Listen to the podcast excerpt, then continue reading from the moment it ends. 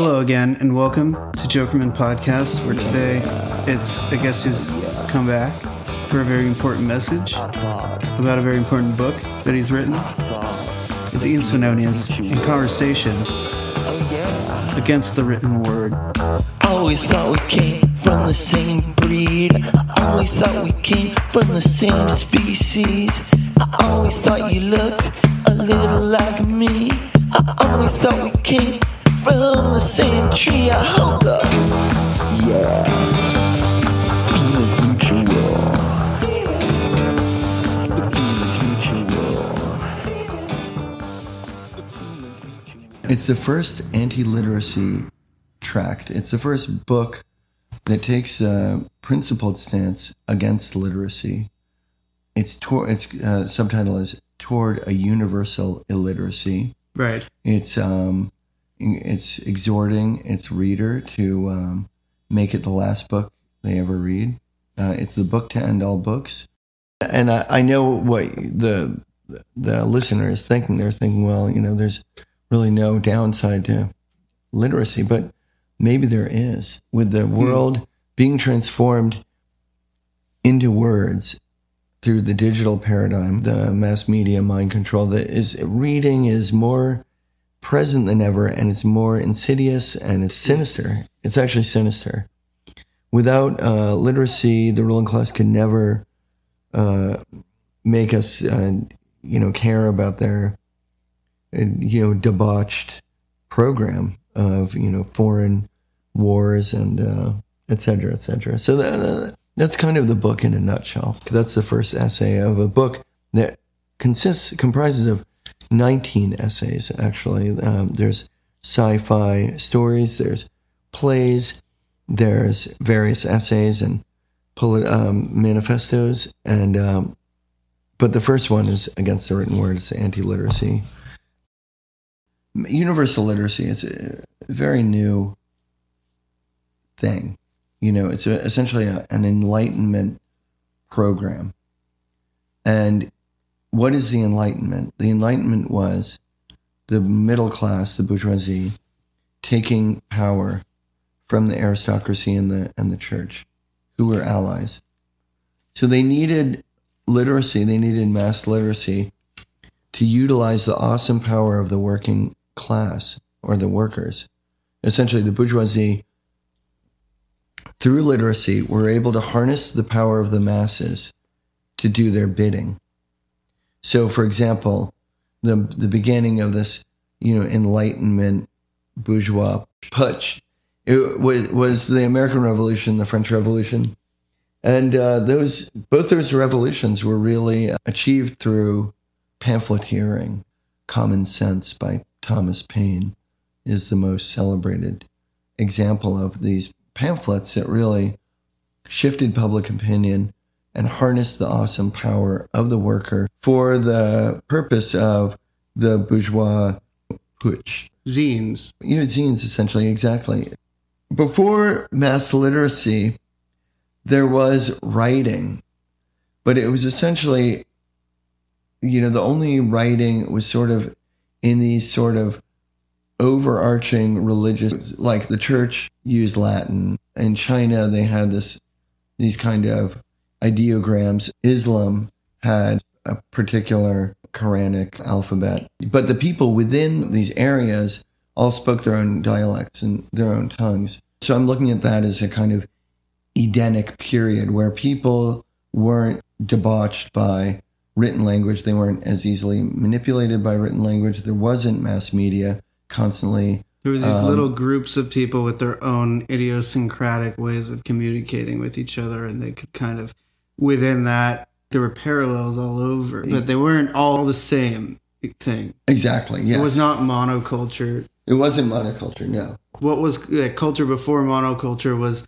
many different cultures which had things in common. They did care about the same things, but they had their own ways of expressing it. Exactly. Yes. And so then with the written word, with the Gutenberg Bible, which was you know initially used to push Protestantism, which of course was the kind of forerunner of capitalism, and you know, created essentially created. You know, it, it's Pay of- for play model. Ex- yes, and uh, it, so the Gutenberg Bible introduced nationalism through the the standardization of a language for an area. So, for example, Italy, which had uh, you know a thousand dialects, you know, suddenly their Florentine Italian was the Italian, erased all these different dialects and all these different cultural differences. So, in a sense, this uh, universal literacy was a premonition of this neoliberal model where there's Starbucks, you know, everywhere that you go is exactly alike.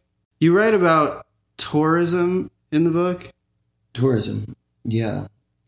I was thinking about tourism and neoliberalism. So the neoliberal model is kind of like get the worker to pay their own way and tell them that it's an opportunity for the future.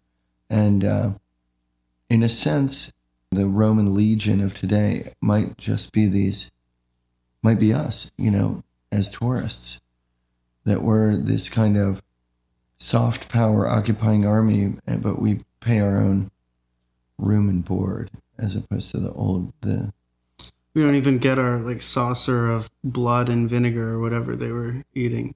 yeah of salt. I think they were given salt. They they were on salt. They were given salt. Yeah, that's famous. They, Roman you legionaries paid salt. in salt. Yeah, What do you do with it? I think you put it on food, You put or if there's ice on your driveway. You know, right. you Well, you're you go home and ice your driveway. Go back to the front yeah, yeah, exactly. to Tulum. Exactly. I thought a great part of your book was there's a section about rock and roll and about the way that rock and roll, those two things, rock music, is sort of a uh, a, a potential vehicle, a potential tool in the absence of literacy. You know, it begs the question: What do you do then? How do you communicate? What is the medium of the illiterate? And I think that you make the case that rock music, which started that way, became a tool of corporate powers and then was found to be inefficient as such, is now uh, Abandoned. Abandoned, dusty, broken, and uh, waiting for something. resurrection. When rock and roll first started, it was really seen by the ruling class as a threat to literacy and to the program of literacy because of its gobbledygook doo wop uh, language. You know, it was all like blah blah, you know, shooby doo wop. things like the bird is the word, which is, you know, that's not necessarily the case. Yeah, the bird is the word. Yeah, exactly. Nonsense. Yeah. You know, you look at the Bible. the The Bible says, first there was the Word, and the Word was God. So when they say the bird is the word, it's like that's a kind of refutation of God. And so rock and roll was feared at first. The threat was that it was going to create illiteracy in its listeners, and it was going to upend the ruling class's project of total control and ma- manipulation. But eventually, it was sort of absorbed into a ruling class paradigm with the, the poet thing with Leonard Cohen and Jim Morrison and Bob Dylan. We, you know, we we love these guys, but they were a kind of recuperation. Money laundering Yeah, they, of, of they're a recuperation. you know, from you know basically like re- rehabilitating rock and roll from its original super primitive roots. Although you could argue that Bob Dylan is also nonsense. He's Or- basically gobbledygook. more or less. I think he actually has embraced that as he has aged and then found that that in it's in the same way that he is guilty of that, he's also uh, found ways to make that profound and then gone beyond it. And it's possible to do those things, but for the, the I think the general case is is true. It's true. It's just like either it's an ineffectual propaganda tool or it's kind of like a a novelty or moves you. Yeah. Rock and roll has a kind of interesting p- position in that way. It doesn't really have one use and it doesn't really do one thing particularly well. It does like a couple things at the same time. Yeah, I mean that's why it's endlessly fascinating and compelling. That's why we've all dedicated our lives to, to it. But that brings us to the next issue in the book, which is that rock and roll it was taken up by the kind of post-war generation. The in boomers. a sense, the they're called the boomers, and you know I don't want to get in on this dog pile. You know this kind of kick them when they're down. I hate the boomers thing. Yeah, I'm sure. not into that. But the post-war generation took on rock and roll as a kind of avatar, their mouthpiece. It was their attack dog, or what, or whatever. It was the thing that they put their their message into. So our concept of rock and roll shadows the development of the boomer generation. When the boomers were teeny boppers, you think of rock and roll from that period as teeny bopper music. You know, in the 50s, it's about puppy love. It's always about power. It's like, oh, we're young. You know, they say we're too young, but we're not too young. You know, that's a striking contrast to modern ideology, which is that like people are never old enough to have sexual power. Do you know what I mean? Like now it's like I'm only 30. I don't know. I can't be trusted Yeah. to make my own decision. But in the 60s, it's all about more power. It's about like, let's take over the university and create a student union. And then in the 70s, it shadows the, the boomers because it's like, oh, well, now we're kind of divorcees or, or we're young adults and we're just like knowing. So it's a Fleetwood Mac. It's about love triangles and key parties. Then in the 80s, it's suburban. Like now we're settled in, but we're going to be nostalgic. And then, then it's Night Moves by Bob Seger. We're all talking about like fucking in the back seat. The whole thing becomes this obsession with 50s backseat car culture, you know, and like Do out opera and- and yeah, yeah. exactly. And so now rock and roll, if you see it as shadowing the boomers' development, now it's actually senile, dead and senile. So now its original promise of creating a literacy, and now it can be realized essentially. It's shaken the people who utilize it as propaganda and as their kind of like scepter of might have now run their course. we are living in under Joe Biden at the moment. This is uh, the the Biden era, and uh, that is the state of rock and roll, and it's perfect. Like that He's is a a- gray, he's a gray faced zombie who like stutters incoherently. about like being in his Cadillac when he was like you know seventy years ago, whatever.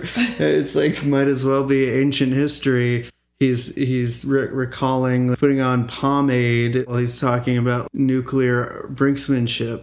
Yeah, and they're all re- and they're reliving, you know, the Cold War. You know, they're kind of like, well, you know, that's the, that's another interesting thing, isn't it? Nostalgia, Bo- boomer nostalgia is now reaching its apex with this kind of the end of life nostalgia Yeah. that the nostalgia has ripened into the the intense uh, deathbed nostalgia. Well, but not only that, but like resentment of people who are going to outlive them. Let's face it, the people who hold the reins of power really resent that people are that others will outlive them and enjoy the world without them, and they want to use it up as as much as they can. And if they can destroy the world, they will. are you worried about that? I don't think we can be too worried about things we have no control over. That's how I try to think about it too. Frankly, I was in a cab with this, you know, I'm from DC, and you know, the cab driver was from Ethiopia, and you know, he, I was in a hurry and I was being really uptight, and you know, he just told me, you know, hey, we we can't do anything about this traffic. I was like, yeah, you're right. wow. This episode of Jokerman Podcast is presented by DistroKid. Over a million artists rely on DistroKid to distribute their music and get it into all of the places it needs to go your Spotify's, your Apple Music's, your YouTube's, your TikToks, your Tidals, your Instagrams, and any other streaming service of note. DistroKid makes music distribution fun and easy with unlimited uploads and artists keeping 100%, that's right, 100, all of them, folks, of their royalties and earnings. DistroKid comes with tons of great features, including Mixea, which allows DistroKid users to put the finishing touches on their tracks in just minutes, getting a customizable and polished end result that anyone can feel confident in before sharing it with the world. The DistroKid app is available now on iOS and Android. So go to the Apple App Store or the Google Play Store to download it today.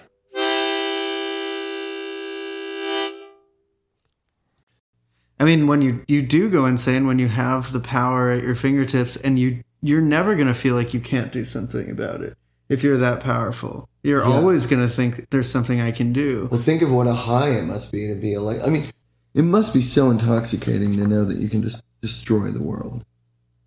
That's a that's a high I would love to experience. In fact, I think they should. You know, Warhol had his whole thing of celebrity, fifteen minutes, blah blah blah. I think everybody should be allowed to be the president for fifteen minutes. Yeah, we should just cycle every 15 minutes. Just everybody gets a chance. So everybody gets the briefing, you know, by the deep. State. You state. get an alert on your You know? phone that says you're the president now. So first you have to go through like a little tutorial, like Deep State takes you into the room and they're like, all right, the you know aliens run everything, and really this is what's going on, and blah blah blah, and you know, you can make it so that like you regiment it like in schools, like you already have a list of who's next. So then like somebody's gonna have to be president next, and then they they give them like a spe- they put them in like a special ed class where they tell them those things, yeah, and then you they you're, like- disabuse them of their fantasies. Once you become the president, you stop being, you are no longer partisan. You know, there's they're no longer partisan. You know, like the whole the facade is over. So this brings us to illiteracy, and you know, because you were saying, what do you do about this? Like, yeah, we can't control this stuff. How do you deal with it? Do you? It makes you insane. Why does it make you go insane?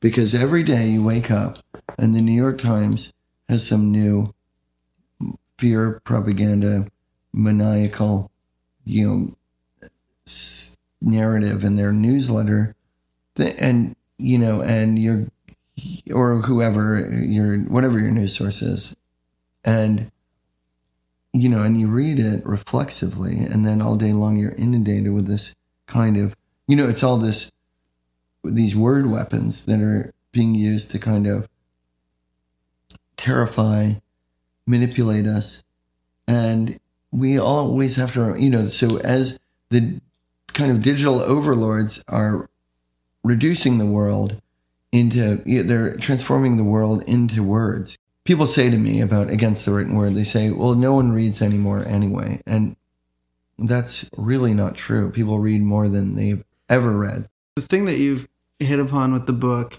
which I think is really important, uh, is this idea. You know, I have been thinking a lot about how like you do only really have your word.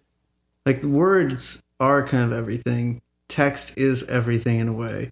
especially in this legalistic era that we're living in where everything that you say is kind of parsed you know what i mean Sure. Like, if you, I don't know. I think about the example of like if you're talking to a blind man, uh, and you, you you could lie to them, like the idea that somebody would lie to a blind person is you know What about it's taking repugnant. candy? It's horrible. Yeah, taking candy from, a blind baby, from a blind man, or taking candy from a blind baby. You know, the worst thing, the worst sin that could be committed. Uh, but seriously, it's like that is kind of how all of us are. Like we all might as well be kind of blind, except for the things that we know about each other that we tell each other in in the form of language, um, and to pervert that, to use that as some kind of a a thing that can be toyed with. Uh, really, what is the answer to dealing with that? It, it is just to look away, to know when to look away, to know when to not read. I don't. I purposefully don't read certain things. I've muted words on Twitter. I just like don't need to see what ha- everyone has to say about everything all the time. More and you more can people mute words could- on twitter oh, boy, yes, you can. really Yeah. You can mute words. You can make it so you never see a sentence with um neurodivergent in it. What's neurodivergent what's what is that? Uh, it's just a, I mean, it- that's just an example that came up. It's just a, a sort of um, glossy euphemism for uh, mental uh, illness. oh yeah. Oh yeah. It's like this celebration of mental illness. Yeah, it's the way of making it like more of a, a bad thing and less of a bad thing at the same time. But I really do think that the book is valuable for the way that it points toward a thing that is true that you just hit upon, which is like you, you only can stay sane at a certain point without reading everything you see. Like you got you can notice those words and not read them. You don't have to eat everything you you look at. You can't oh, you can't live that way. the only way to rest free from the program of the ruling class and their psychotic lust for power is to stop reading their filth.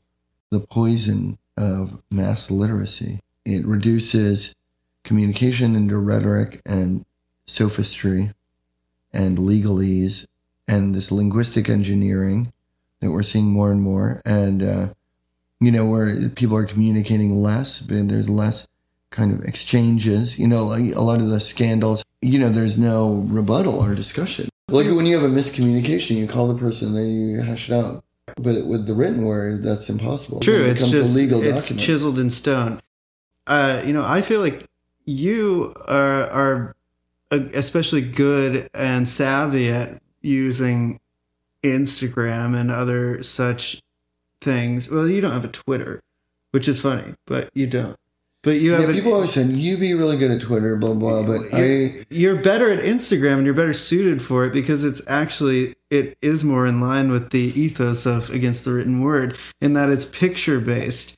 It's it really I think puts more emphasis on experience if you have the right attitude about it. And I notice, I mean, the way that you operate tends to be like, uh, I think you put a noble focus on the on the image rather than on the the text. And I think that actually it's a great support to what you've written in the book is like reorienting oneself to not take the text part of things too seriously and use I think social media is like a, a great tool, a great communicative tool if you know that it's in reference to life, not not the other way around. Like you I think have a very fine grasp of that. well, thank you, thanks. No, that's that's that's cool. Yeah, I mean that's interesting. It's it's very like, I mean, all of them are nefarious in their own ways. Sure, Like yeah, it's broadening the Twitter always struck me as like the most kind of psycho.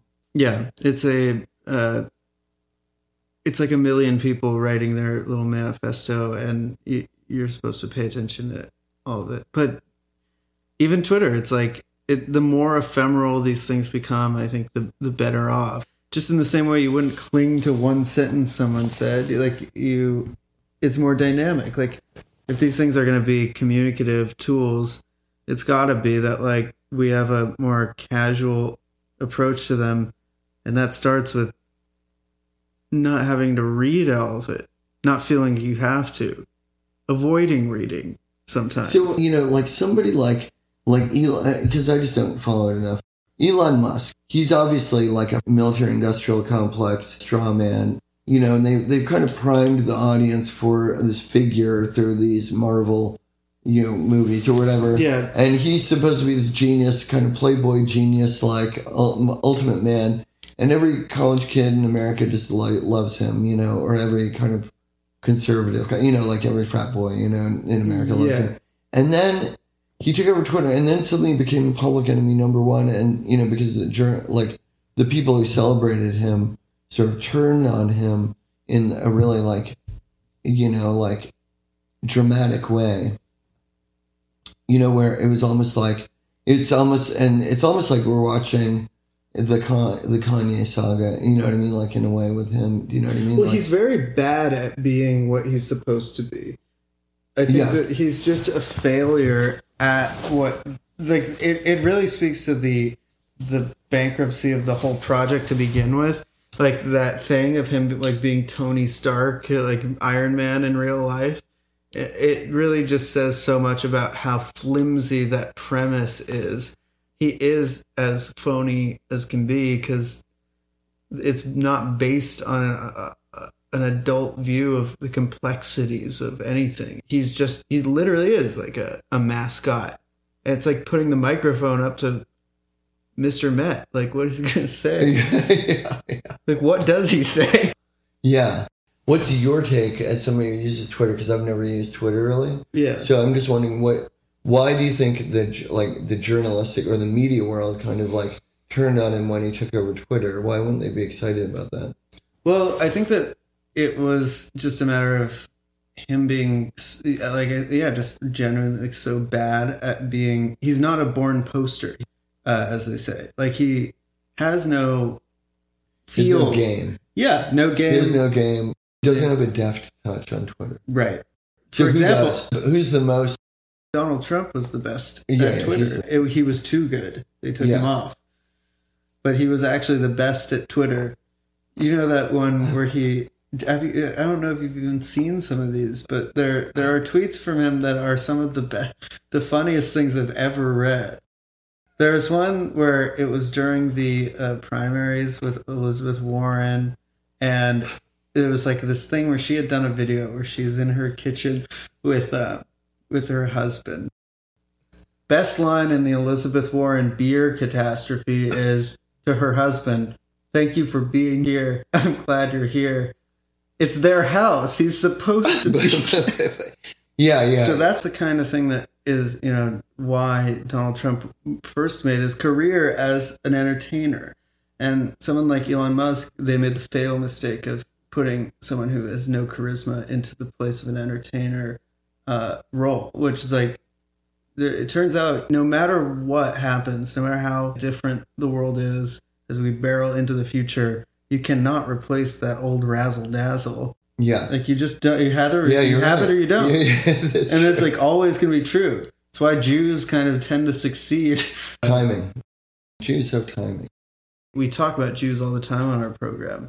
You talk about Bob Dylan in the book toward the end in a screed, if you pardon me, uh, Against marijuana. against against marijuana. Somebody's got to take a stance against marijuana. This whole thing is just like it's turning.